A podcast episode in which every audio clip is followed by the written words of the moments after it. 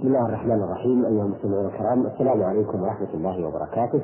وأهلا ومرحبا بكم في هذا اللقاء الذي نستضيف فيه فضيلة الشيخ محمد بن صالح العثيمين الأستاذ في فرع جامعة الإمام محمد بن سعود الإسلامية في القصيم وإمام وخطيب الجامع الكبير بمدينة علي مرحبا بفضيلة الشيخ محمد. مرحبا بكم وأهلا. آه شيخ محمد في اللقاء الماضي سألنا عن الأخطاء التي تقع في الانصراف آه إلى المزدلفة والوقوف بها. وذكرتم من هذه الأخطاء الانصراف قبل الغروب غروب الشمس والاسراع الشديد الذي يضر بالحاج نفسه ويضر بالحجاج والنزول قبل المزدلفة والبقاء حتى صلاة الفجر ولم يقف في المزدلفة وصلاة المغرب والعشاء آه، في الطريق قبل المزدلفة مع آه، بقاء الوقت. آه، هل هناك أيضا أخطاء يمكن أن يلفت نظر الحجاج إليها في الإسراف إلى المزدلفة والوقوف فيها؟ الحمد لله رب العالمين واصلي واسلم على نبينا محمد وعلى آله وأصحابه أجمعين. نعم. هناك أخطاء منها عكس ما ذكرناه في الذين يصلون المغرب والعشاء قبل الوصول إلى مزدلفة. فإن بعض الناس لا يصلي المغرب والعشاء حتى يصل إلى مزدلفة ولو خرج وقت صلاة العشاء. وهذا لا يجوز وهو حرام من كبائر الذنوب. لأن تأخير الصلاة عن وقتها محرم بمقتضى دلالة الكتاب والسنة. قال الله تعالى إن الصلاة كانت على المؤمنين كتابا موقوتا. وبين النبي صلى الله عليه وسلم هذا الوقت وحدده. وقال الله تعالى ومن يتعدى حدود الله فقد ظلم نفسه ومن يتعدى حدود الله فأولئك هم الظالمون. فإذا خشى الإنسان خروج وقت العشاء قبل أن يصل إلى مزدلفة فإن الواجب عليه أن يصلي وإن لم يصل إلى مزدلفة يصلي على حسب حاله إن كان ماشيا وقف وصلى الصلاة بقيامها وركوعها وسجودها وإن كان راكبا ولم يتمكن من النزول فإنه يصلي ولو على ظهر سيارته. لقول الله تعالى فاتقوا الله ما استطعتم. وإن كان عدم تمكنه من النزول في هذه الحالة. في هذه الحال أمرا بعيدا لأنه بإمكان كل إنسان أن ينزل ويقف على جانب الخط من اليمين أو اليسار ويصلي على كل حال لا يجوز لأحد أن يؤخر صلاة المغرب والعشاء حتى يخرج صلاة حتى يخرج وقت صلاة العشاء بحجة أنه يريد أن يطبق السنة فلا يصلي إلا في مزدلفة. فإن تأخيره هذا مخالف للسنة فإن الرسول عليه الصلاة والسلام أخر لكنه صلى الصلاة في وقتها ومن الأخطاء أيضا في وقوف مزدلفة أن بعض الحجاج يصلون الفجر قبل الوقت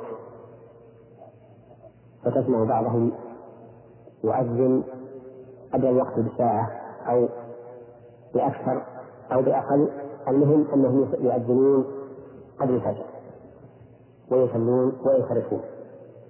وهذا خطأ عظيم فإن الصلاة قبل وقتها غير مقبولة بل محرمة لأنها اعتداء على حدود الله عز وجل. فإن الصلاة موقتة بوقت حدد الشرع أوله وآخره. فلا يجوز لأحد أن يتقدم بالصلاة قبل دخول وقتها. فيجب على الحاج أن ينتبه لهذه المسألة وأن لا يصلي الفجر إلا بعد أن يتيقن أو يغلب على ظنه دخول وقت الفجر. صحيح أنه ينبغي المبادرة بصلاة الفجر ليلة مزدلفة لأن الرسول صلى الله عليه وسلم بدر بها ولكن لا يعني ذلك أو لا يقتضي ذلك أن تصلى قبل الوقت. بل يحذر الحاج من هذا العمل. ومن الخطأ في وقوف مزدلفة أن بعض الحجاج يدفعون منها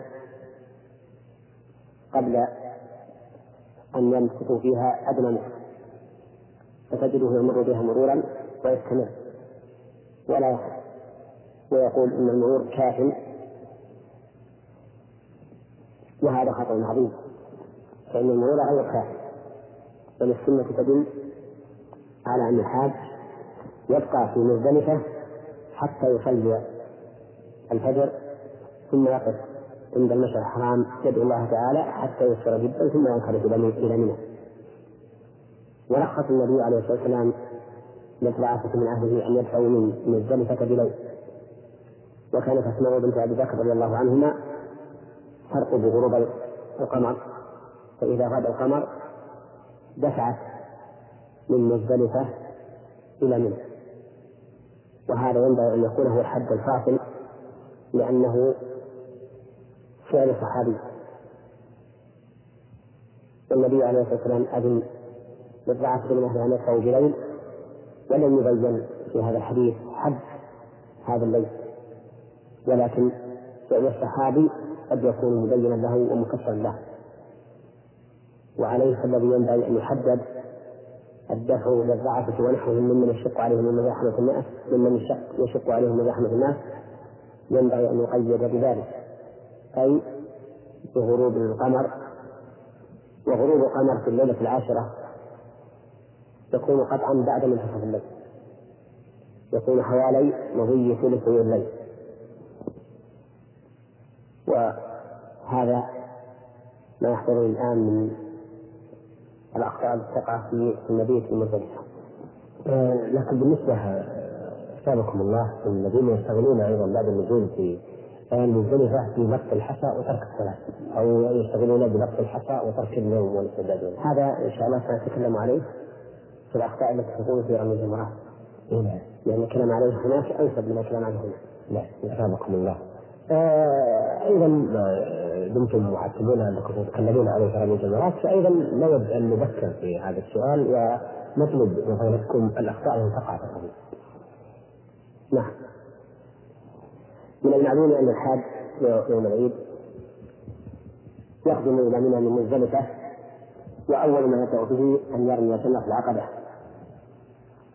والرمي يكون بسبع حصيات متعاقبات يكبر مع كل حصاة كما فعل النبي صلى الله عليه وسلم. وبين رسول الله صلى الله عليه وسلم الحكمة من الجمار في قوله إنما جاء الطواف بالبيت وبالصفا والمروة ورمي الجمار لإقامة بسم الله. هذه هي الحكمة من مشروعية رمي الجمرات والخطأ الذي يرتكبه بعض الناس في رمي الجمرات من وجوه متعددة. ومن ذلك أن بعض الناس يظنون أنه لا يصح الرمي إلا إذا كانت الحصى من مزدلفة ولهذا تجدهم يتعبون كثيرا في رقص الحصى من مزدلفة قبل أن يذهبوا إلى منى. وهذا ظن خاطئ. الحصى يؤخذ من أي مكان؟ من مزدلفة من منى. من أي مكان كان المقصود أن يكون حصى ولم يرد عن النبي صلى الله عليه وسلم أنه سقط الحصى من مزدلفة حتى نقول إنه من السنة. إذا فليس من السنة ولا من الواجب أن يعتقد الإنسان الحصى من مزدلفة لأن السنة إما قول الرسول عليه الصلاة والسلام أو فعلها وقاره وكل هذا لم يكن في الحصى من مزدلفة ومن الخطأ أيضا أن بعض الناس إذا لقط الحصى غسله إما احتياطا من خوف أن يكون أحد قد بال عليه. وإما تنظيفا لهذا الحصى لظنه أن كونه نظيفا أفضل. وعلى كل حال فغسل حصى الجمرات بدعة. لأن الرسول صلى الله عليه وسلم لم يفعله والتعبد بشيء لم يفعله الرسول صلى الله عليه وسلم بدعة. وإذا فعله الإنسان من غير تعبد كان سفها وضياعا للوقت ومن الأخطاء أيضا أن بعض الناس يظنون أن هذه الجمرات شياطين وأنهم يرمون شياطين. فتجد الواحد منهم يأتي بعنف شديد وحنق وغيظ. منفعلا انفعالا عظيما كأن الشيطان أمامه ثم يرمي هذه الجمرات. ويحدث من ذلك مفاسد. أولا أن هذا رمي خاطئ فإنما نرمي هذه الجمرات إقامة لذكر الله واتباعا لرسول الله صلى الله عليه وسلم وتحقيقا للتعبد فإن الإنسان إذا عمل طاعة وهو لا يدري فائدتها إنما يفعلها تعبدا لله كان هذا أدل على دل على كمال ذله وخضوعه لله عز وجل. ثانيا مما يترتب على هذا الظن أن الإنسان يأتي بانفعال شديد وغيظ وحنق وقوة واندفاع فتجده يؤذي الناس إيذاء عظيما حتى كأن الناس أمامه آه، حشرات. لا يبالي بهم ولم ولا يسأل عن ضعيفهم. وإنما يتقدم كأنه جمل هائل. ثالثا مما يترتب على هذه العقيدة الفاسدة أن الإنسان لا يستحمل أنه يعبد الله عز وجل أو يتعبد الله عز وجل بهذه بهذا الرمز. ولذلك يعدل عن الذكر المشروع إلى ذكر بل إلى قول غير مشروع. تجد يقول حين يرمي اللهم غضبا للشيطان ورضا للرحمن. مع أن هذا ليس بمشروع عند رمي الجمرة بل المشروع أن يكبر كما فعل النبي صلى الله عليه وسلم. رابعا أو خامسا أنه بناء على هذه العقيدة الفاسدة تجده يأخذ أحكاما كبيرة. يرمي بها بناء على ظنه أنه كلما كان الحجر أكبر كان أشد أثرا وانتقاما من الشيطان. وتجده أيضا يرمي بالنعاس والخشب وما أشبه ذلك مما لا يشعر به. ولقد شاهدت رجلا قبل بناء الجسور على الجمرات جالسا على جبرة الحصى التي رمي بها في وسط الحوض. هو هو وامرأة معه يضربان العمود. بجزماتهما بحمق وشدة وحصى الرميم تصيبهما ومع ذلك فكأنهما يريان أن هذا في سبيل الله. وأنهما يصبران على هذا الأذى وعلى هذا على هذا هذه الإصابة ابتغاء وجه الله عز وجل.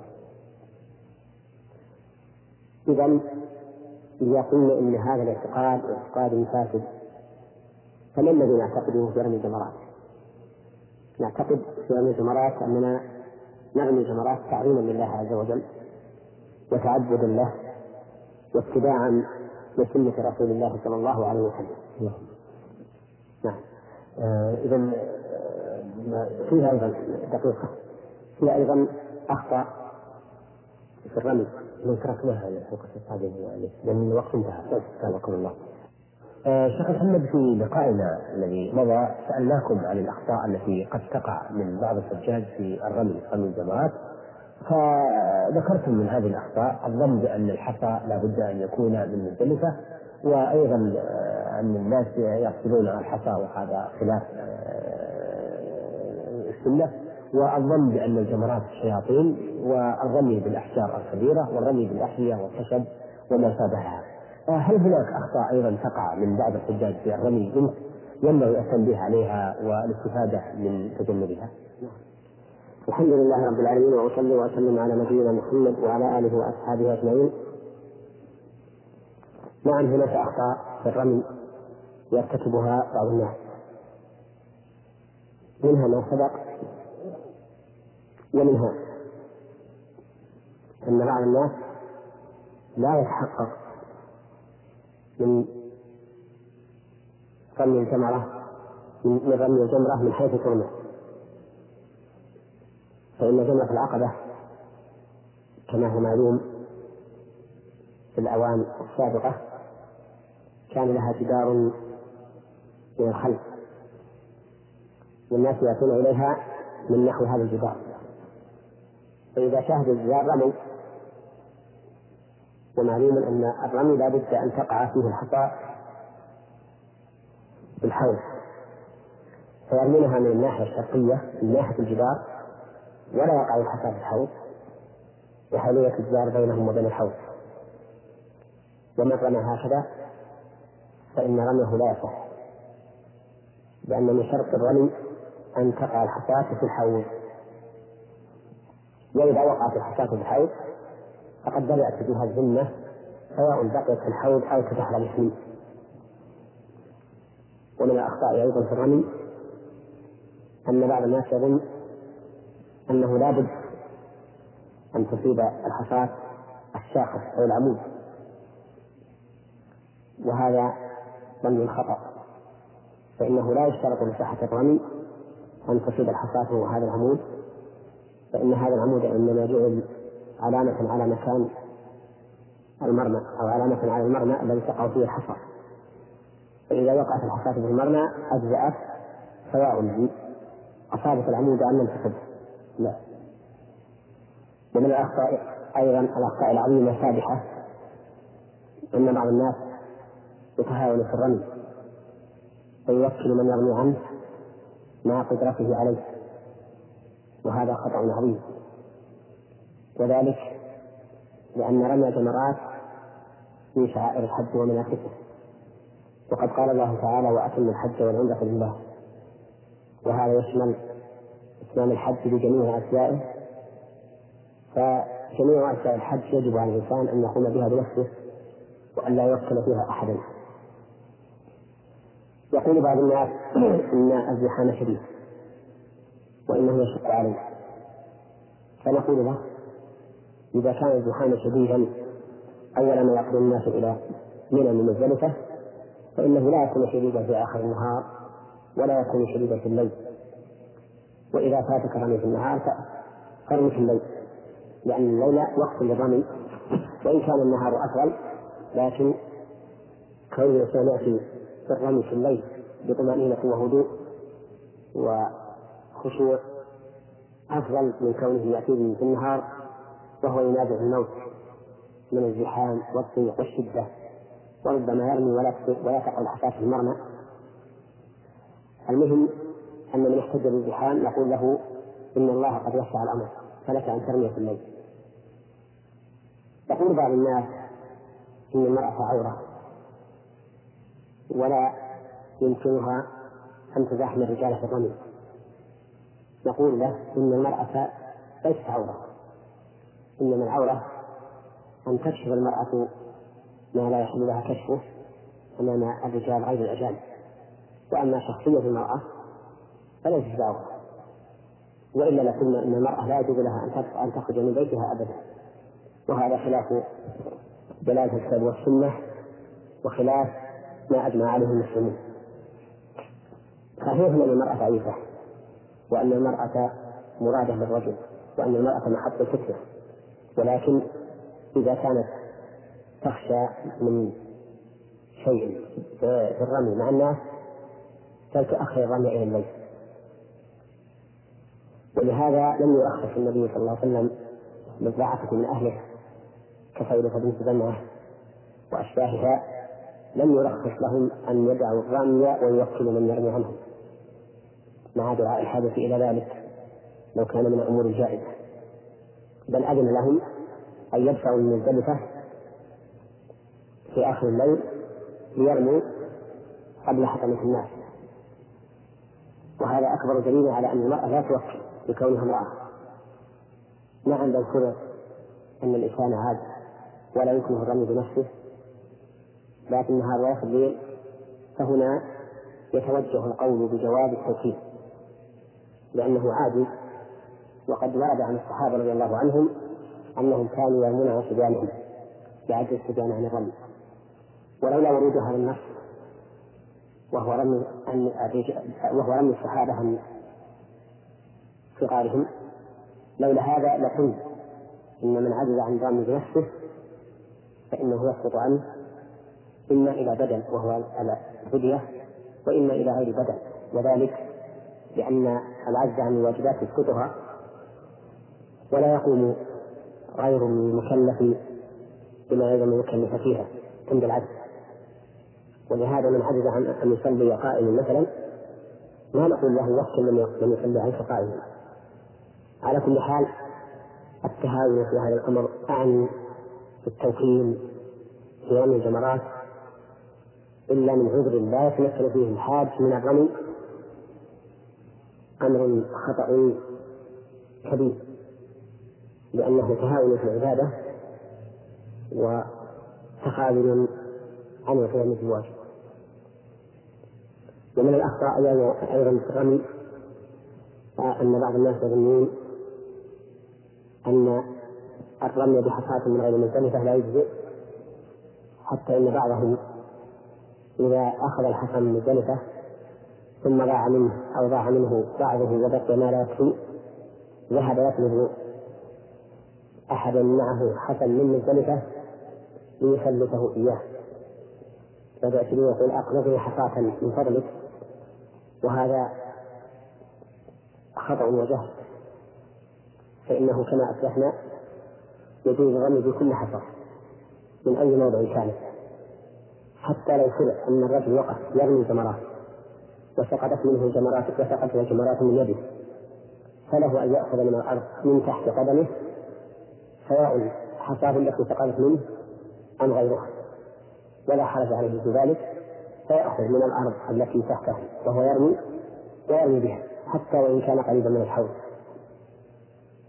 لأنه لا دليل على أن الإنسان إذا رمى بحصاة رمي بها لا يجزئه الرمي. ولأنه لا يتيقن أن الحصاة التي أخذها من مكانه قد رمي بها.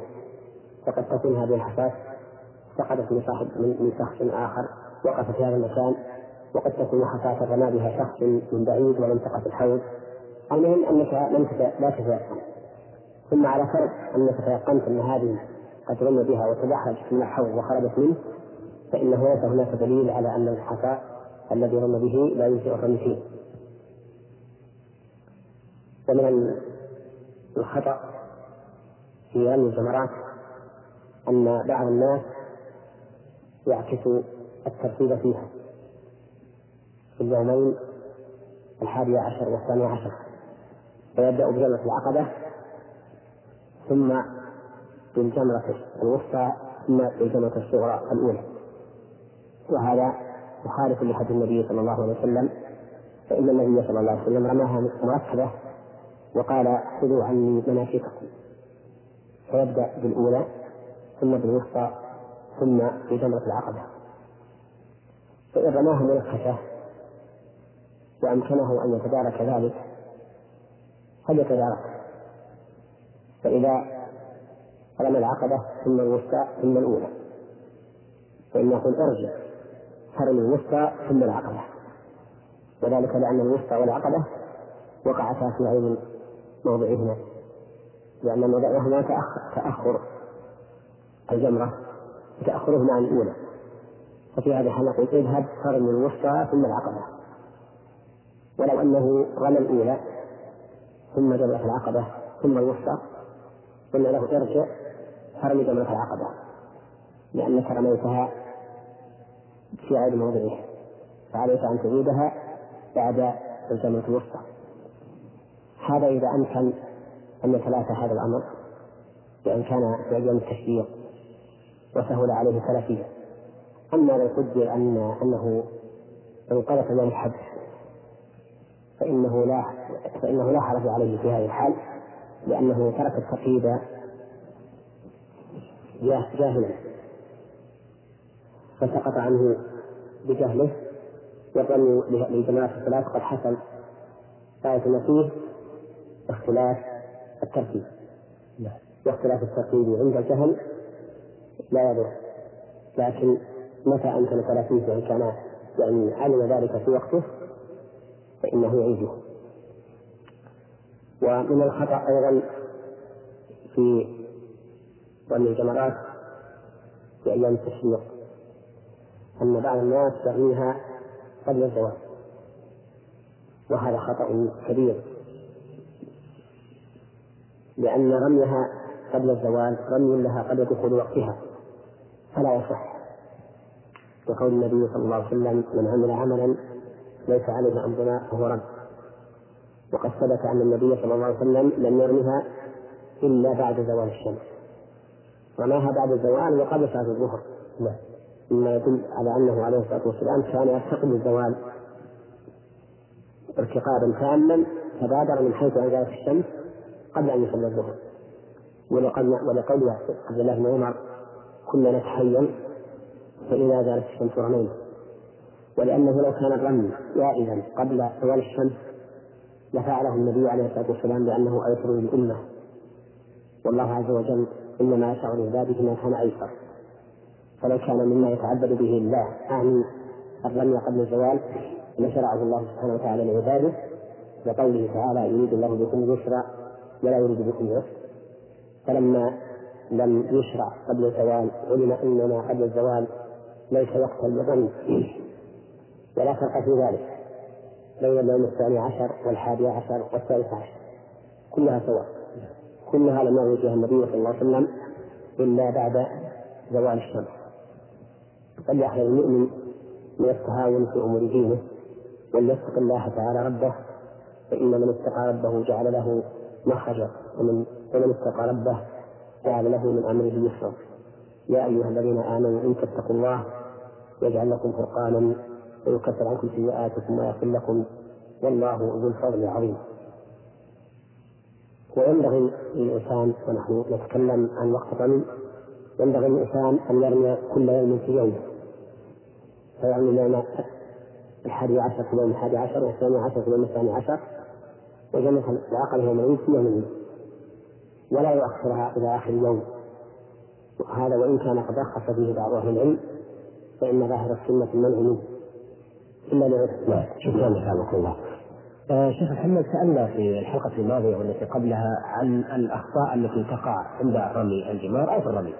وذكرتم من هذه الأخطاء الظن بأن الحصى لابد أن يكون من المزدلفة وغسل الحصى.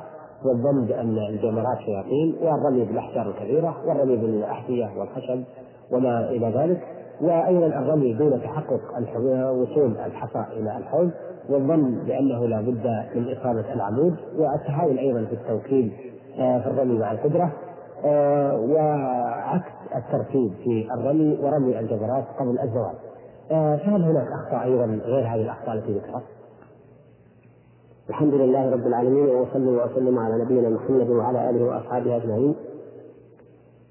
هناك أخطاء بقيت من الأخطاء التي تقع من بعض الحجاج في الرمي ولكن ورد في ما ذكرتم أنه أن من الأخطاء عدم تحقق وقوع الحصاد في المرمى والواقع أن المقصود هو أن بعض الناس يرمي جمرة العقبة من الخلف من خلف الجدار فيقع الحصى في غير المرمى لأن الجدار يحول بينهم وبين الحوض.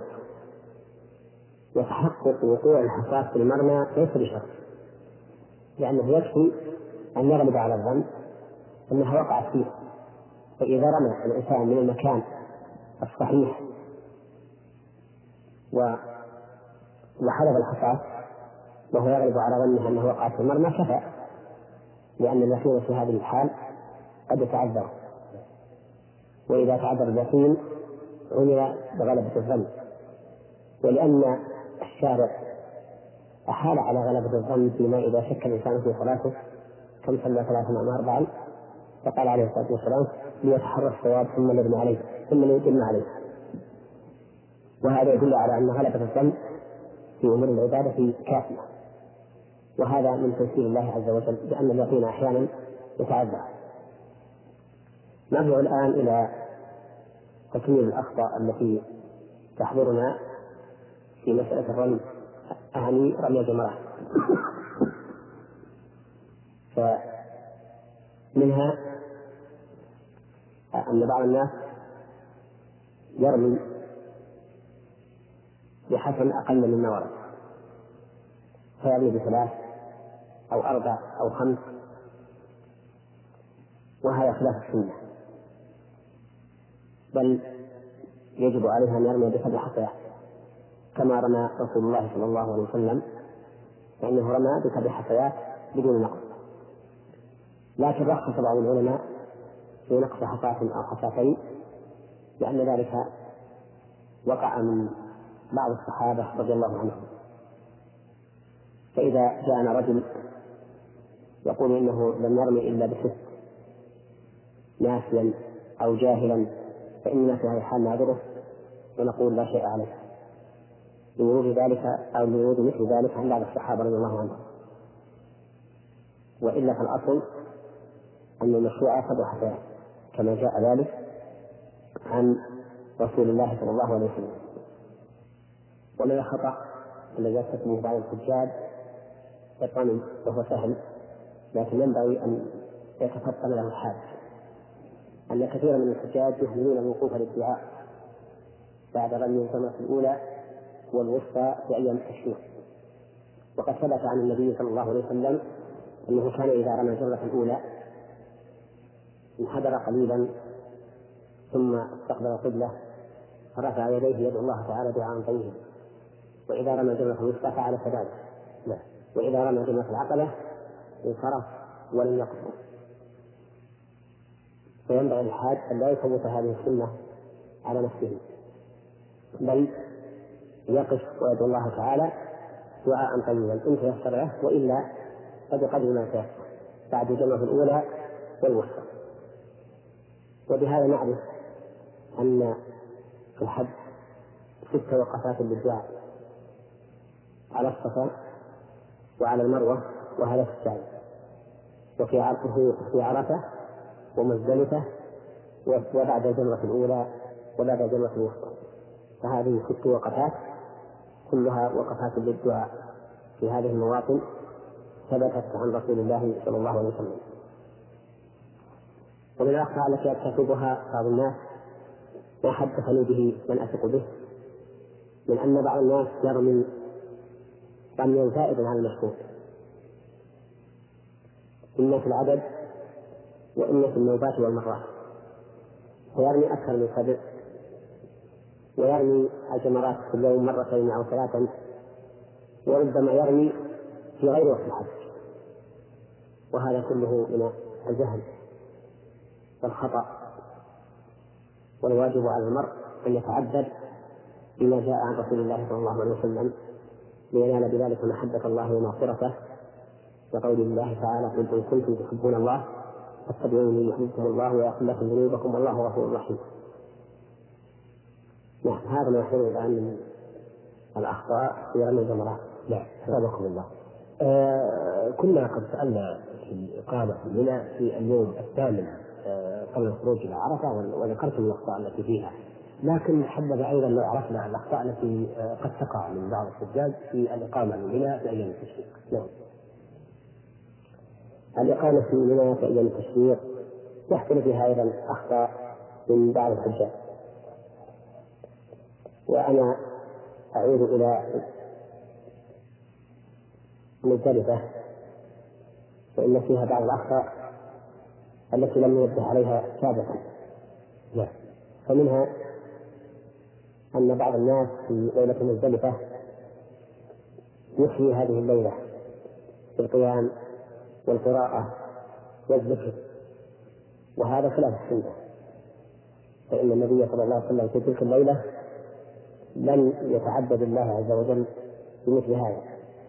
بل في صحيح مسلم من حديث جابر رضي الله عنه أن النبي صلى الله عليه وسلم لما صلى العشاء اضطجع حتى طلع الفجر ثم صلى الصبح.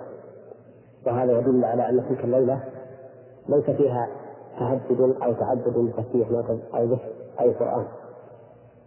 ومنها أن الأخطاء في مزدلفة أنني سمعت أن بعض الحجاج يبقون في مزدلفة حتى تطلع الشمس ويصلون صلاة الشروق أو الإشراق ثم ينصرفون بعد ذلك. وهذا خطأ لأن فيه مخالفة لهدي النبي صلى الله عليه وسلم وموافقة لهدي المشركين. فإن النبي صلى الله عليه وسلم دفع من مزدلفة قبل أن تطلع الشمس حين أكثر جدا. والمشركون كانوا ينتظرون حتى تطلع الشمس. ويقولون أشرق كبير كيما نغيب. فمن بقي في مزدلفة تعبدا لله عز وجل حتى تطلع الشمس فقد شابه المشركين وخالف سنة سيد المرسلين صلوات الله وسلامه عليه. أما الأخطاء في هنا فمنها أن بعض الناس لا يبيتون بها. ليلة الحادي عشر وليلة والثاني عشر. بل يبيتون خارج منه من غير عذر يريدون أن يترفهوا وأن يشموا الهوى كما يقولون. وهذا جهل وضلال. ومخالفة لسنة الرسول صلى الله عليه وسلم. والإنسان الذي يريد أن يترفه لا يأتي الحج فإن بقاءه في بلده أشد ترفها وأسلم من تكلف المشاق والنفقات ومن الأشياء التي يخل بها بعض الحجاج في الإقامة بمنى بل التي يخطئ فيها. أن بعضهم لا يهتم بوجود مكان منى فتجده إذا دخل في الخطوط ووجد ما حول الخطوط ممتلئا. قال إنه ليس في منى مكان. ثم ذهب ونزل في خارج منه والواجب عليه أن يبحث بحثا تاما فيما حول الخطوط وما كان داخلها. لعله يجد مكانا يبقى فيه أو يمكث فيه في أيام منها. لأن لأن البقاء في منى واجب. كقول النبي صلى الله عليه وسلم خذوا عني مناسككم. وقد أقام صلى الله عليه وسلم في منى. ورخص العباس بن عبد المطلب من أجل سقايته النبي في مكة ليسقي الحجاج ومن الأخطاء أيضا أن بعض الناس إذا بحث ولم يجد مكان في منى نزل إلى مكة أو إلى العزيزية وبقي هنالك. والواجب إذا لم يجد مكانا في منى أن ينزل عند آخر خيمة من خيام الحجاج ليبقى الحديد كله في مكان واحد متصلا بعضه ببعض. كما نقول فيما فيما لو لو امتلأ المسجد بالمصلين فإنه يصلي مع الجماعة حيث تتصل الصفوف ولو كان خارج المسجد. ومن الأخطاء التي يرتكبها بعض الحجاج في الإقامة بمنى وهو يسير لكن ينبغي المحافظة عليه. أن بعض الناس يبيت في منى. ولكن إذا كان النهار نزل إلى مكة ليترفه بالظل الظليل والمكيفات والمبردات ويسلم من حر الشمس ولف الحر. وهذا وإن كان جائزا على مقتضى قواعد الفقهاء حيث قالوا إنه لا يجب إلا المبيت. فإنه خلاف السنة. لأن النبي صلى الله عليه وسلم بقي في منى ليالي وأياما فكان عليه الصلاة والسلام يمكث في منى ليالي أيام التشريق وأيام التشريق. نعم لو كان الإنسان محتاجا إلى ذلك كما لو كان مريضا أو كان مرافقا لمريض فهذا لا بأس به. لأن الرسول صلى الله عليه وسلم رخص للرعاة أن يبيتوا خارج منها وأن يبقوا في الأيام في مراعيهم مع إبلهم هذا ما يحصل الآن من الأخطاء التي يرتكبها بعض الحجاج في الإقامة في منى. آه شكرا لك حفظكم الله. آه الشيخ محمد في اللقاءات الماضية تحدثنا عن الأخطاء التي يقع فيها الحجاج في بعض أعمال الحج وفي آه بعض المشاعر أيضا آه، بقي علينا أن نعرف إذا كان هناك أخطاء يمكن أو يقع فيها الحجاج بالنسبة للحج. الحمد لله رب العالمين وصلى وسلم على نبينا محمد وعلى آله وأصحابه أجمعين. نعم يرتكب بعض الحجاج أخطاء في الهدي.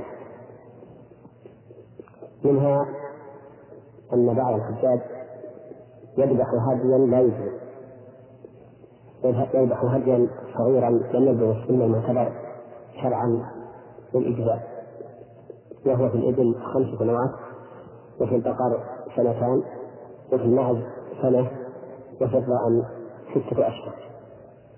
وقول النبي صلى الله عليه وسلم لا تذبحوا إلا مسنة إلا أن تأثر عليكم فتذبحوا جذعة من الضأن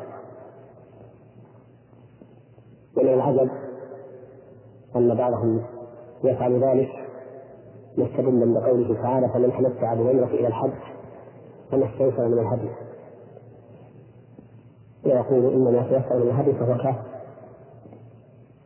فنقول له إن الله قال فما استيسر من الهدي وأي هذه ببيان الجنس فيكون المراد بالهدي الهدي المشروع الهدي المشروع يدعوه وهو الذي بلغ السن المعتبر شرعا وسلم من العيوب المانعة من الإجزاء شرعا. ويكون معنى قول فما استيسر أي بالنسبة لوجود الإنسان. لوجود الإنسان ثمنه مثلا ولهذا قال فمن لم يجد فصيام ثلاثة أيام في الحج وسبعة إلى رجعة فتجده يذبح الصغير الذي لم يبلغ السن ويقول هذا ما من الهدي ثم يرمي به أو يأكل أو يتصدق به وهذا لا يجزي بالحديث الذي أشرنا إليه. ومن الأخطاء التي يرتكبها بعض الناس بعض الحجاج الهدي أنه يذبح هديا معيبا بعيب يمنع من الإجزاء. والعيوب المنع من الإجزاء. ذكرها النبي عليه الصلاة والسلام حين تحدث عن قرشة وسئل ماذا يستقل من الضحايا؟ فقال أربع. وأشار بيده عليه الصلاة والسلام العوراء يبين عورها والمريضة يبين مرضها. والعرجاء يبين بلعها والهزيلة أو العجفة التي لا توقف أي التي ليس فيها نقل أي مخ فهذه الأربع هذه العيوب الأربعة مانعة من الإجزاء فأي بهيمة يكون فيها شيء من هذه العيوب أو ما كان مثلها أو أولى منها فإنها لا تجزئ في الأضحية ولا في الهدي الواجب. كهدي التمتع والكرام والجبران. ومن الأخطاء التي ترتكبها الحجاج في الهدي أن بعضهم يذبح الهدي ثم يرمي به. ولا يقوم بالواجب الذي أوجب الله عليه في قوله فكلوا منها وأطعموا البائس الفقير. فقوله تعالى أطعموا أمر لا بد من تنفيذه. لأنه حق للغير أما قوله كلوا منها فالصحيح أن الأمر فيه ليس بالوجوب وأن للإنسان أن يأكل من هديه وله أن لا يأكل. وقد كان النبي صلى الله عليه وسلم يبعث بالهدي من المدينة إلى مكة ولا يأكل منه فيذبح في مكة ويوزع ولا يأكل منه لكن قوله أطعموا هذا أمر يتعلق به حق الغير فلا بد من إيصال هذا الحق إلى مستحقه نعم وبعض الناس كما قلت يذبح ويدعو فيكون بذلك مخالفا لأمر الله تبارك وتعالى. بالإضافة إلى أن ذبحه وتركه إضاعة للمال وقد نهى النبي صلى الله عليه وسلم عن إضاعة المال. وإضاعة المال من السفه. ولهذا قال الله تعالى ولا تسفه أموالكم التي جعل الله لكم قياما وهذا الخطأ الذي يقع في مثل هذه الصورة في, في, هذه المسألة. يتعلم بعض الناس بأنه بأنه لا يجد فقراء يعطيهم وأنه يشق عليه حمله. بكثرة الناس والزحام والدماء واللحوم في المجال. وهذا التعليل وإن كان يصح أو وإن كان قد يصح في زمن مضى لكنه الآن قد تيسر. لأن المجازر هذبت وأصلحت ولأن هناك مشروعا افتتح في السنوات الأخيرة وهي أن الحاج يعطي اللجنة المكونة لاستقبال دراهم الحجاج لتشتري لهم بذلك الهدي وتذبحه وتوزعه في مستحقه. فبإمكان الحاج أن يتصل بمكاتب هذه اللجنة من أجل أن يسلم قيمة الهدي ويوكلهم في ذبحه وتفريق لحمه. ومن الأخطاء أيضا أن بعض الحجاج يذبح الهدي قبل وقت الذبح. فيذبحه قبل يومين. وهذا وإن كان قال به بعض أهل العلم في هدي التمتع والقرآن والقرآن فإنه قول ضعيف لأن النبي صلى الله عليه وسلم لم يذبح هديه قبل يوم العيد مع أن الحاجة كانت داعية إلى ذبحه فإنه حين أمر أصحابه رضي الله عنهم أن يحلوا من إحرامهم في الحج. ليجعلوه عمرة ويكونوا متمتعين.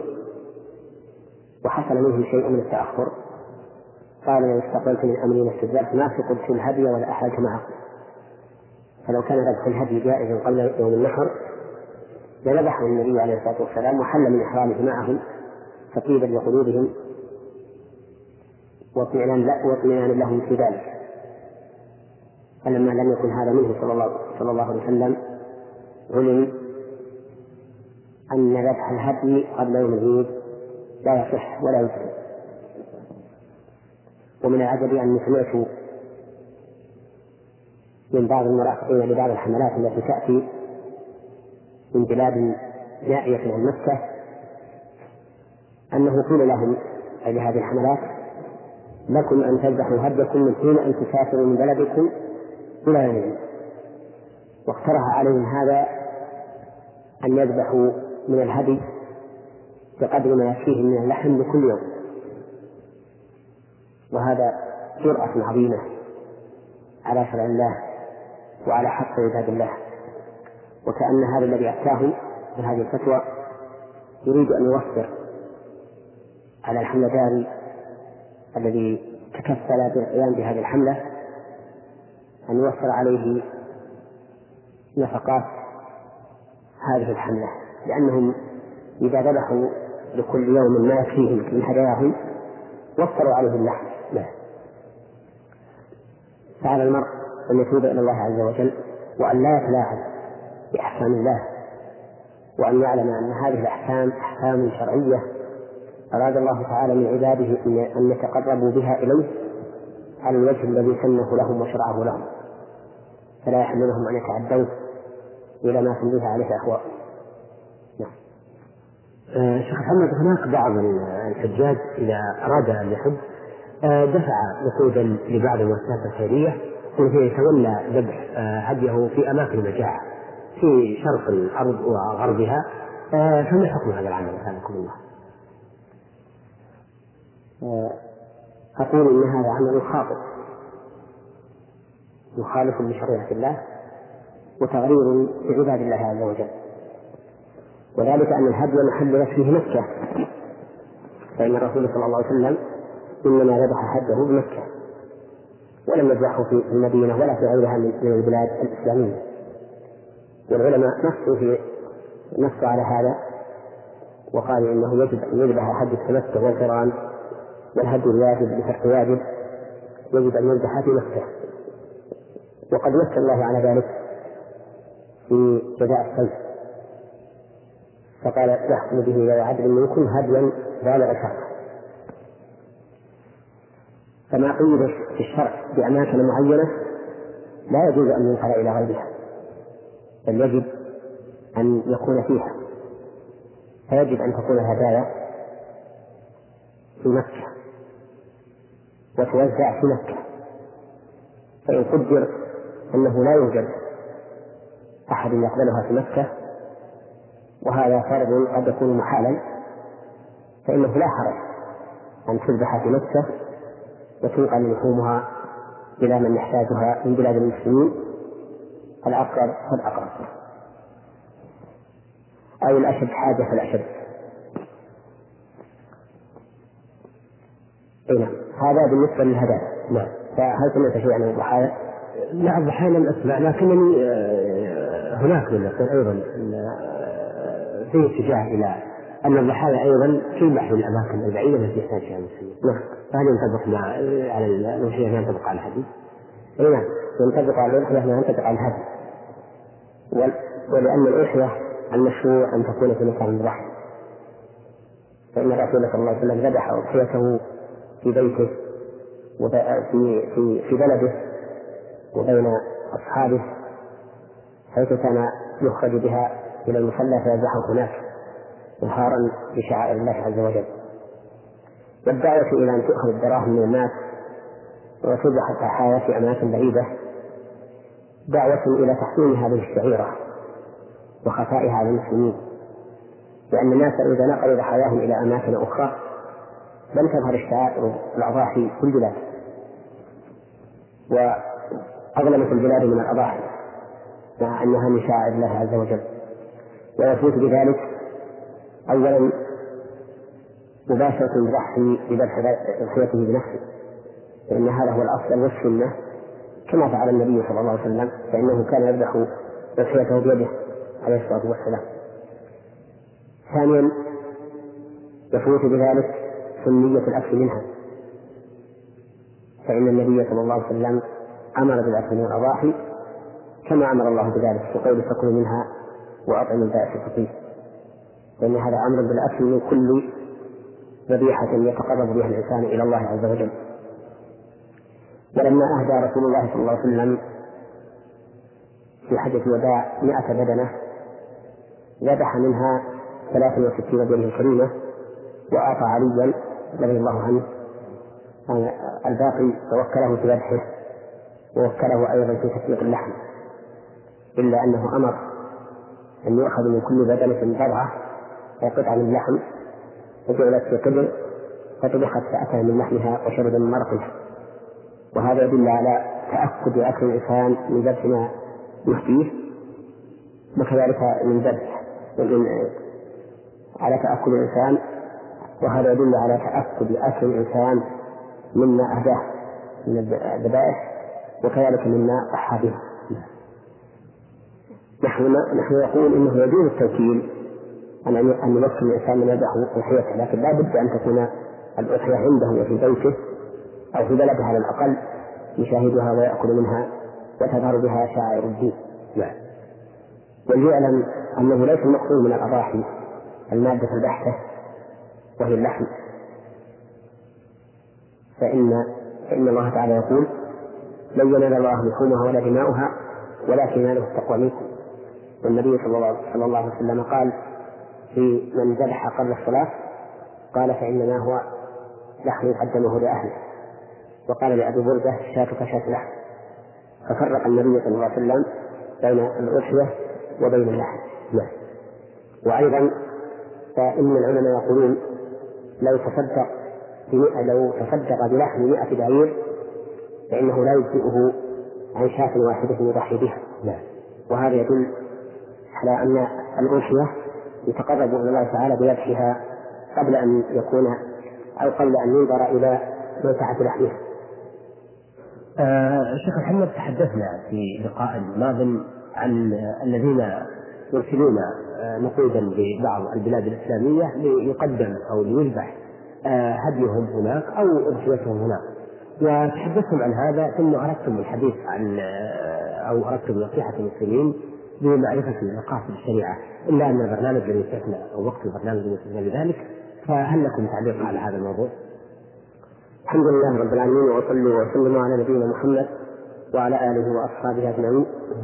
نعم الأمر كما ذكرتم أن بعض الناس أو بعض المؤسسات تطلب من المسلمين أن يسلموا لها قيمة الهدي أو قيمة الأضاحي ليفتح في بلاد متبر أهلها ومحتاجون إلى الطعام والغير.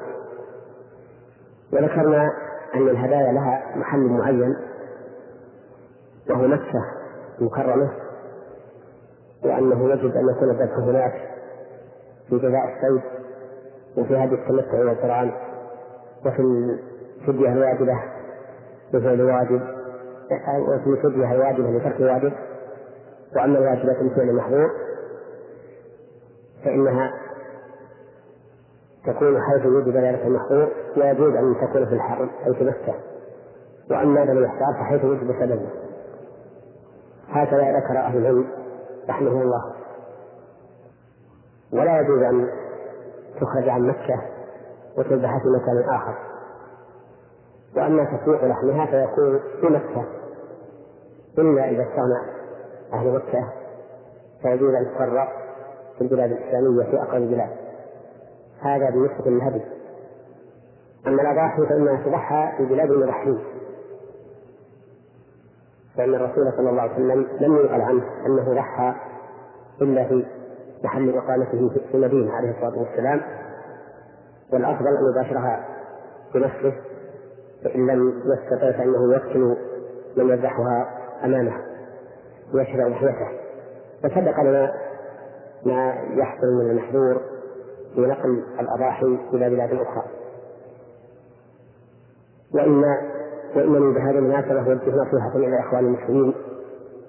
ليعلموا أنه ليس المقصود من ذبح الهدايا والأضاحي مجرد اللحم فإن هذا يحصل بشراء الإنسان لحما كثيرا ويبلغ على الفقراء لكن المقصود الأهم هو التقرب إلى الله تعالى بالذبح. فإن التقرب إلى الله تعالى بالذبح من أفضل الأعمال الصالحة.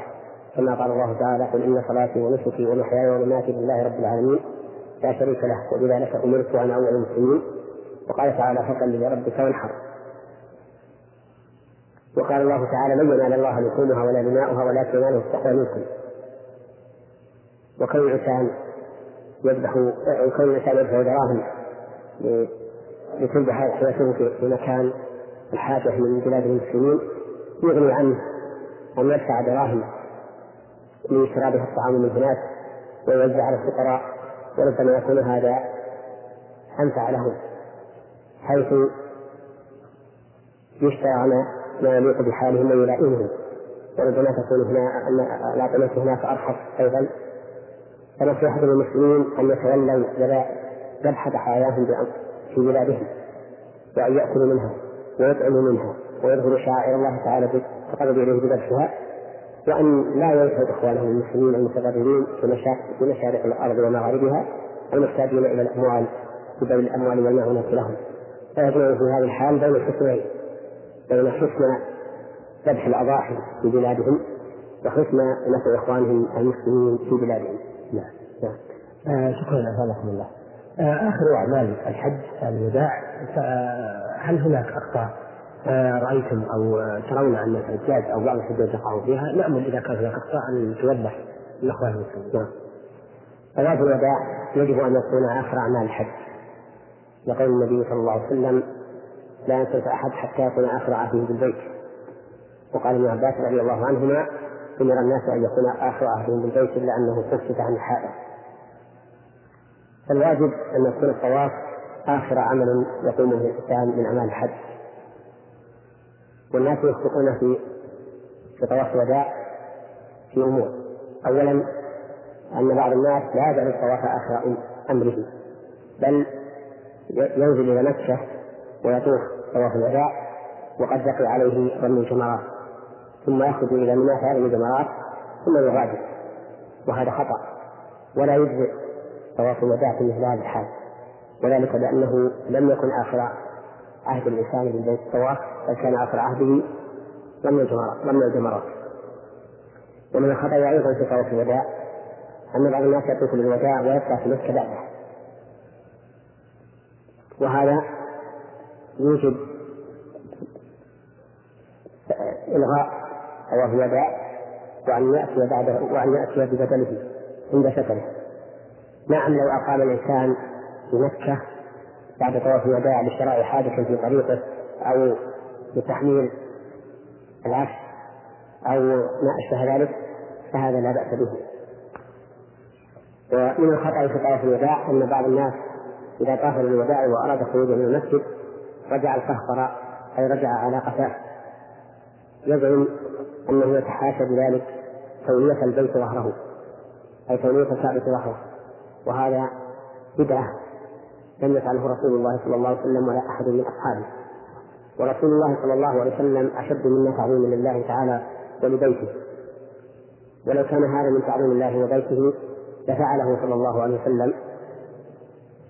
وحينئذ فإن السنة إذا طاف الإنسان الوداع أن يرجع أن يخرج على وجهه ولو ولو ولى البيت ظهره في هذه الحال. نعم.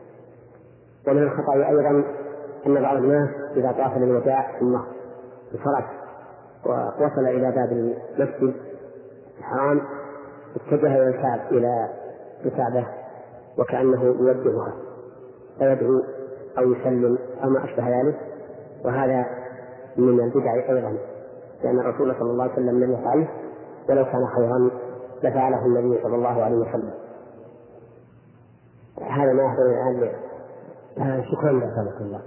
إذا بعد أن عرفنا الشيء الكثير عن الحج وأعماله والأخطاء التي تقع فيه آه، نود أن ننتقل مع الأخوة الحجاج إلى في هذا البرنامج إلى ما يهمهم في الزيارة زيارة المسجد النبوي الشريف. فما حكم زيارة المسجد النبوي وهل لها تعلق بالحج؟ زيارة المسجد النبوي. سنة. لقول النبي صلى الله عليه وسلم لا تشد الرحال إلا إلى ثلاثة مساجد المسجد الحرام ومسجد هذا ومسجد الأقصى. فيسافر الإنسان لزيارة المسجد النبوي لأن الصلاة فيه خير من ألف صلاة فيما عداه إلا المسجد الحرام.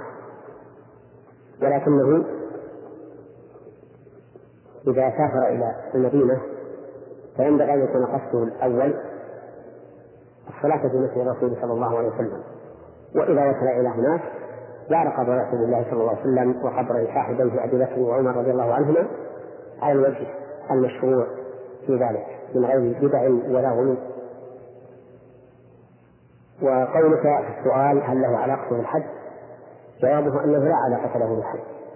وأن زيارة مثل النبي منفصلة وزيارة والحج والعمرة منفصلان عنه.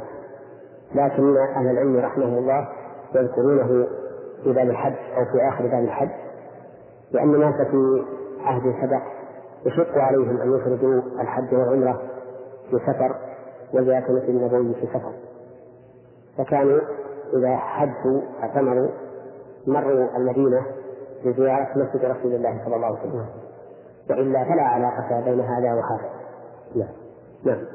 آه طيب آه، أنتم أشرتم إلى زيارة قبر الرسول إذا وصل الإنسان آه، المسلم إلى المدينة المنورة وأيضا قبر صاحبه. فما الاداب المشروعه لزياره الرسول صلى الله عليه وسلم أو قبر الرسول صلى الله عليه وسلم؟ نعم. الاداب المشروعة أن يشرع أن يزور قبره صلى الله عليه وسلم على وجه على وجه الأدب. وأن يقف أمام رسول الله أمام قبر رسول الله صلى الله عليه وسلم فيسلم عليه. فيقول السلام عليك أيها النبي ورحمة الله وبركاته. صلى الله عليه وبارك وجزاك عن أمتك خير جزاء. ثم يخطو خطوة ثانية خطوة عن يمينه ليكون مقابل وجه أبي بكر رضي الله عنه وأقول السلام عليك يا خليفة رسول الله ورحمة الله وبركاته. جزاك الله عن أمة محمد خيرا. ثم يخطو خطوة عن يمينه ليكون مقابل وجه عمر بن الخطاب رضي الله عنه فيقول السلام عليك يا المؤمنين ورحمة الله وبركاته. جزاك الله عن أمة محمد خيرا. ثم ينصرف. هذه هي الزيارة المشروعة. وأما ما يفعله بعض الناس من التمسح بالجدران في الحجرة أو التبرك بها أو ما أشبه ذلك فكله من البدع. وأشد من ذلك وأنكر وأعظم أن يدعو النبي صلى الله عليه وسلم بتفريج القربات وحصول المرغوبات فإن هذا شرك أكبر مخرج عن الملة. والنبي عليه الصلاة والسلام لا يملك لنفسه نفعا ولا ضرا ولا يملك لغيره كذلك نفعا ولا ضرا ولا يعلم الغيب. وهو صلى الله عليه وسلم قد مات كما يموت غيره من بني آدم. فهو بشر يحيا كما يحيون ويموت كما يموتون وليس له من تدبير الكون شيء ابدا. قال الله تعالى له أي للرسول صلى الله عليه وسلم قل إني لا أملك لكم ضرا ولا رشدا قل إني لن يجيرني من الله أحد ولن أجد من دونه ملتحدا وقال الله تعالى له قل لا املك نفسي نفعا ولا ضرا إلا ما شاء الله. وقال الله له قل لا أقول لكم اني خزائن الله ولا أعلم الغيب ولا أقول لكم إني ملك إن أتبع إلا ما يوحى إلي. الرسول صلى الله عليه وسلم بشر محتاج إلى الله عز وجل. وليس به غنى عنه طرفة عين. ولا يملك أن يجلب نفعا لأحد أو يدفع ضررا عن أحد. بل هو عبد مربوب مكلف كما يكلف بني آدم بنو آدم وإنما يمتاز بما من الله به عليه من الرسالة التي لم تكن لأحد قبله ولم تكن لأحد بعده وهي الرسالة العظمى التي بعث بها إلى سائر الناس إلى يوم القيامة. نعم. آه إذا حكم أو ما حكم زيارة بعض المقابر المدينة كالبقيع وشهدائه. نعم. زيارة القبور في كل مكان. نعم. ولا سيما زيارة البقيع التي دفن فيه كثير من الصحابة رضي الله عنهم ومنهم أمير المؤمنين عثمان بن عفان رضي الله عنه وقبره هناك معروف وكذلك يسن أن يخرج إلى أحد ليزور الشهداء أو ليزور قبور الشهداء هنالك ومنهم حمزة بن عبد المطلب عم رسول الله صلى الله عليه وسلم وكذلك ينبغي أن يزور مسجد قباء يخرج متطهرا فيصلي فيه ركعتين فإن في ذلك فضلا عظيما وليس هناك شيء يزار في المدينة سوى هذه. زيارة المسجد النبوي زيارة قبر النبي صلى الله عليه وسلم زيارة البقيع زيارة شهداء أحد زيارة مسجد قباء. وما عدا ذلك من المزارات فإنه لا أصل له. نعم. آه شكرا لك الله. آه شيخ محمد في بعض حلقاتنا الماضية سألنا عن حكم زيارة بعض المقابر في المدينة آه بعض التي تزار وذكرتم أن النزارات في المدينة خمسة آه وأيضا سألنا أو علقتم على أنه لا. أنه يمنع الإنسان من أن يدعو أصحاب هذه المقابر أي دعاء لكن ما, ما الذي يلزم من وجد في قلبه ميلا إلى طلب أصحاب هذه القبور الشفاعة أو قضاء الحوائج آه، أو الشفاء أو ما إلى ذلك. نعم. الحمد لله رب العالمين والصلاة والسلام على نبينا محمد وعلى آله وأصحابه أجمعين.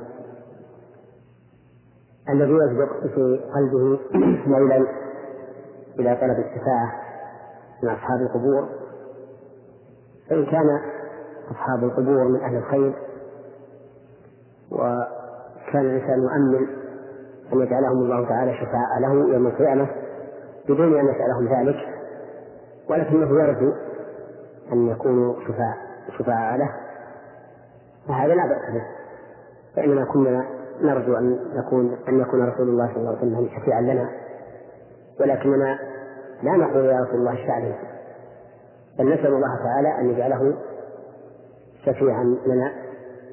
وكذلك أهل الخير الذين يرجى منهم الصلاح فإنهم يكونون شفعاء يوم القيامة.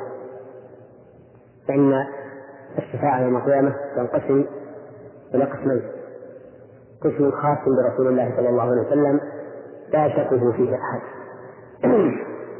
وهي الشفاعة العظمى التي يشفع فيها صلى الله عليه وسلم الخلق إلى ربهم ليقضي بينهم فإن الناس يوم القيامة ينالهم من الكرب والغم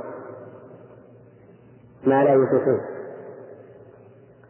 فيقولون على تذهبون إلى من يشفع لنا عند الله عز وجل؟ يعني يريحهم من هذا موقف. فيأتون إلى آدم ثم إلى نوح ثم إلى إبراهيم ثم إلى موسى ثم إلى عيسى عليه الصلاة والسلام وكلهم لا يشفع. حتى تأتي إلى رسول الله صلى الله حتى يأتي إلى رسول الله صلى الله عليه وسلم وتنتهي الشفاعة إليه فيشفع عند الله عز وجل. أن يقضي سبحانه وتعالى بين عباده. فيجيء الله عز وجل ويقضي بين عباده. والشفاعة الثانية شفاعته صلى الله عليه وسلم في أهل الجنة أن يدخلوا الجنة. أما الشفاعة العامة التي تكون للرسول صلى الله عليه وسلم ولغيره من النبيين والصديقين والشهداء والصالحين. فهذه تكون في من في من دخل النار أن يخرج منها فإن وصاف المؤمنين إذا دخل إذا دخلوا النار بقدر ذنوبهم فإن الله سبحانه وتعالى يأذن لمن شاء من عباده من النبيين والصديقين والشهداء والصالحين أن يشفعوا في هؤلاء بأن يخرجوا من النار. المهم أن الإنسان إذا رجا الله عز وجل أن يشفع فيه نبيه محمد صلى الله عليه وسلم أو يشفع فيه أحد من الصالحين بدون أن يسألهم ذلك فهذا لا بأس به. وأما أن يسألهم فيقول يا رسول الله اشفع لي أو يا فلان اشفع لي أو ما اشفع لي هذا لا يجوز بل هو من دعاء غير الله عز وجل ودعاء غير الله شرك. أثابكم آه الله. ذكرتم أن الأشياء التي تزار في المدينة خمسة. آه لكن لم ترد إشارة مثلا من المساجد السبعة أو مسجد الغمامة أو من بعض هذه آه، المزارات التي قد يزورها بعض الحجاج. فما حكم زيارتها الإنسان؟ نحن ذكرنا أنه لا يزار سوى هذه الخمسة التي هي مسجد النبي صلى الله عليه وسلم وقبره وقبر وقبر صاحبيه وهما في وهو في مكان واحد هذه القبور الثلاثة والبقيع وفيه قبر عثمان رضي الله عنه وشهداء أحد وفيهم حمزة بن عبد المطلب رضي الله عنه ومسجد قباء. عدا ذلك فإنه لا يزار. وما أشرت إليه من المساجد السبعة أو أو غيرها مما لم تذكر فكل هذا لا أصل لزيارته. وزيارته بدقة التعبد لله تعالى بدعة لأن ذلك لم يرد عن النبي صلى الله عليه وسلم ولا يجوز لأحد أن يثبت لزمان أو مكان أو عمل أن فعله أو قصده قربة إلا بدليل من الشرع. نعم، سلامكم الله. آه شيخ محمد ما الذي ينبغي لمن وفقه الله تعالى لإتمام نسكه من آه الحج والعمرة آه ما الذي ينبغي له بعد ذلك؟ الذي ينبغي له لا ولغيره ممن ممن من الله له ممن من الله عليه بعبادة. أن يشكر الله سبحانه وتعالى على توفيقه لهذه العبادة وأن يسأل الله تعالى قبولها. وأن يعلم أن توفيق الله تعالى إياه لهذه العبادة نعمة يستحق سبحانه وتعالى الشكر عليها. فإذا شكر الله وسأل الله القبول فإنه حري بأن يقبل. لأن الإنسان إذا وفق للدعاء فهو حري بالإجابة وإذا وفق للعبادة فهو حري بالقبول. وليحرص غاية الحرص أن يكون بعيدا عن الأعمال السيئة بعد أن من الله عليه بنحوها. فإن النبي صلى الله عليه وسلم يقول الحج المبرور ليس له جزاء إلا الجنة. ويقول صلى الله عليه وسلم الصلوات الخمس والجمعة إلى الجمعة ورمضان إلى رمضان كفارة لما بينهن ويقول عليه بيت الكبائر ويقول صلى الله عليه وسلم العمرة إلى العمرة كفارة لما بينهما وهذه وظيفة كل كل إنسان من الله تعالى عليه بفعل عبادة أن يشكر الله على ذلك وأن يسأله القبول. نعم. آه، هل هناك علامات آه، يمكن أن تظهر على المقبولين في أداء الحج والعمرة؟ قد يكون هناك علامات لمن تقبل الله منهم من الحجاج والصائمين والمتصدقين والمصلين وهي انشراح القلب انشراح الصدر وسرور القلب ونور الوجه فإن للطاعات علامات تظهر على بدن صاحبها بل على ظاهره وباطنه أيضا. وذكر بعض السلف أن من علامة قبول الحسنة أن يوفق الإنسان لحسنة بعدها. فإن توفيق الله إياه لحسنة بعدها يدل على أن الله عز وجل قبل عمله الأول ومن عليه بعمل آخر يرضى به عنه. نعم. آه ما الذي يجب على المسلم إذا انتهى من حجه وسافر عن هذه الأماكن المقدسة؟ ما الذي يجب عليه تجاه أهله وجماعته ومن يعيش في وسطهم هذا الواجب هذا الذي تشير إليه واجب على من حج ومن لم يحج. لا واجب على كل من ولاه الله تعالى على رعية أن يقوم بحق هذه الرعية. وقد ثبت عن النبي صلى الله عليه وسلم أن الرجل راع في أهله ومسؤول عن رعيته. فعليه أن يقوم بتعليمهم وتأديبهم كما أمر بذلك النبي صلى الله عليه وسلم أو كما كان يأمر بذلك الوفود الذين يعتدون إليه أن يرجعوا إلى أهلهم فيعلموهم ويؤدبوهم والإنسان مسؤول عن أهله يوم القيامة لأن الله تعالى ولاه عليهم وأعطاه الولاية فهو مسؤول عن ذلك يوم القيامة. ويدل لهذا قوله تعالى يا أيها الذين آمنوا قوا أنفسكم وأهليكم نارا وقودها الناس والحجارة. فقال الله تعالى الأهل بالنفس. فكما أن الإنسان مسؤول عن نفسه يجب عليه أن يحرص كل الحرص على ما ينفعها فإنه مسؤول عن أهله كذلك يجب عليه أن يحرص كل الحرص على أن يكتب لهم ما ينفعهم ويدفع عنهم بقدر ما يستطيع ما يضرهم. شيخ أحمد ما هي آثار الحج على المسلم؟ سبق أن الإشارة إلى شيء منها حيث سألت ما هي علامة قبول الحج فمن آثار فمن آثار الحج أن الإنسان يرى راحة يرى من نفسه راحة وطمأنينة وانشراح صدر ونور قلب. وكذلك قد يكون من آثار الحج ما يكتسبه الإنسان من العلم النافع الذي يسمعه في المحاضرات وجلسات الدروس في المسجد الحرام. وفي المخيمات في منى وعرفة. وكذلك هي من آثاره أن يزداد الإنسان معرفة بأحوال العالم الإسلامي إذا وفق لشخص ثقة يحدثه عن أوطان المسلمين. وكذلك من آثاره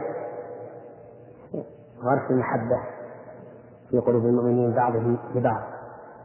فإنك ترى الإنسان في الحج وعليه علامات الهدى والصلاح فتحبه وتشكر إليه وتألفه. ومن آثار الحج أيضا أن الإنسان قد يكتسب أمرا ماديا بالتكسب بالتجارة وغيرها لقوله تعالى ليشهدوا منافع لهم ويذكر اسم الله في أيام معلومات على ما رزقهم من بهيمة الأنعام ولقوله تعالى ليس عليكم جناح أن تبتغوا فضلا من ربكم وكم من إنسان اكتسب مالا بالتجارة في حجه شراء وبيعا وهذا من المنافع التي ذكرها الله سبحانه وتعالى. ومن أثر الحج أن يعود الإنسان نفسه على الصبر على الخشونة والتعب لا سيما إذا كان رجلا عاديا من غير أولئك الذين تكون لهم الرفاهية في حجهم فإنه يكتسب بذلك شيئا كثيرا أعني الذي تكون حج حج الذي يكون حجه عاديا يكتسب خيرا كثيرا بتعويض نفسه هذا الصبر والخشونة. نعم. آه هذه أو الحلقة أو هذا اللقاء هو آخر ما سنتحدث آه فيه عن الحج وأموره فما هي نصيحتكم لمن أدى كلمة الحج؟ النصيحة له هو أن يتقي الله عز وجل في أداء ما ألزمه الله به من العبادات الأخرى كالصلاة والزكاة والحج وبر الوالدين وصلة الأرحام والإحسان إلى الخلق وإلى المملوكين أو إلى المملوكات من البهائم وغير هذا مما أمر الله به. وإجماع ذلك كله قوله تعالى إن الله يأمر بالعدل والإحسان وإيتاء ذي القربى وينهى عن الفحشاء والمنكر والبغي يعظكم لعلكم تذكرون. وأوفوا بعهد الله إذا عاهدتم. ولا تنقضوا الأيمان بعد توكيدها وقد جعلتم الله عليكم كثيرا. إن الله يعلم ما تفعلون.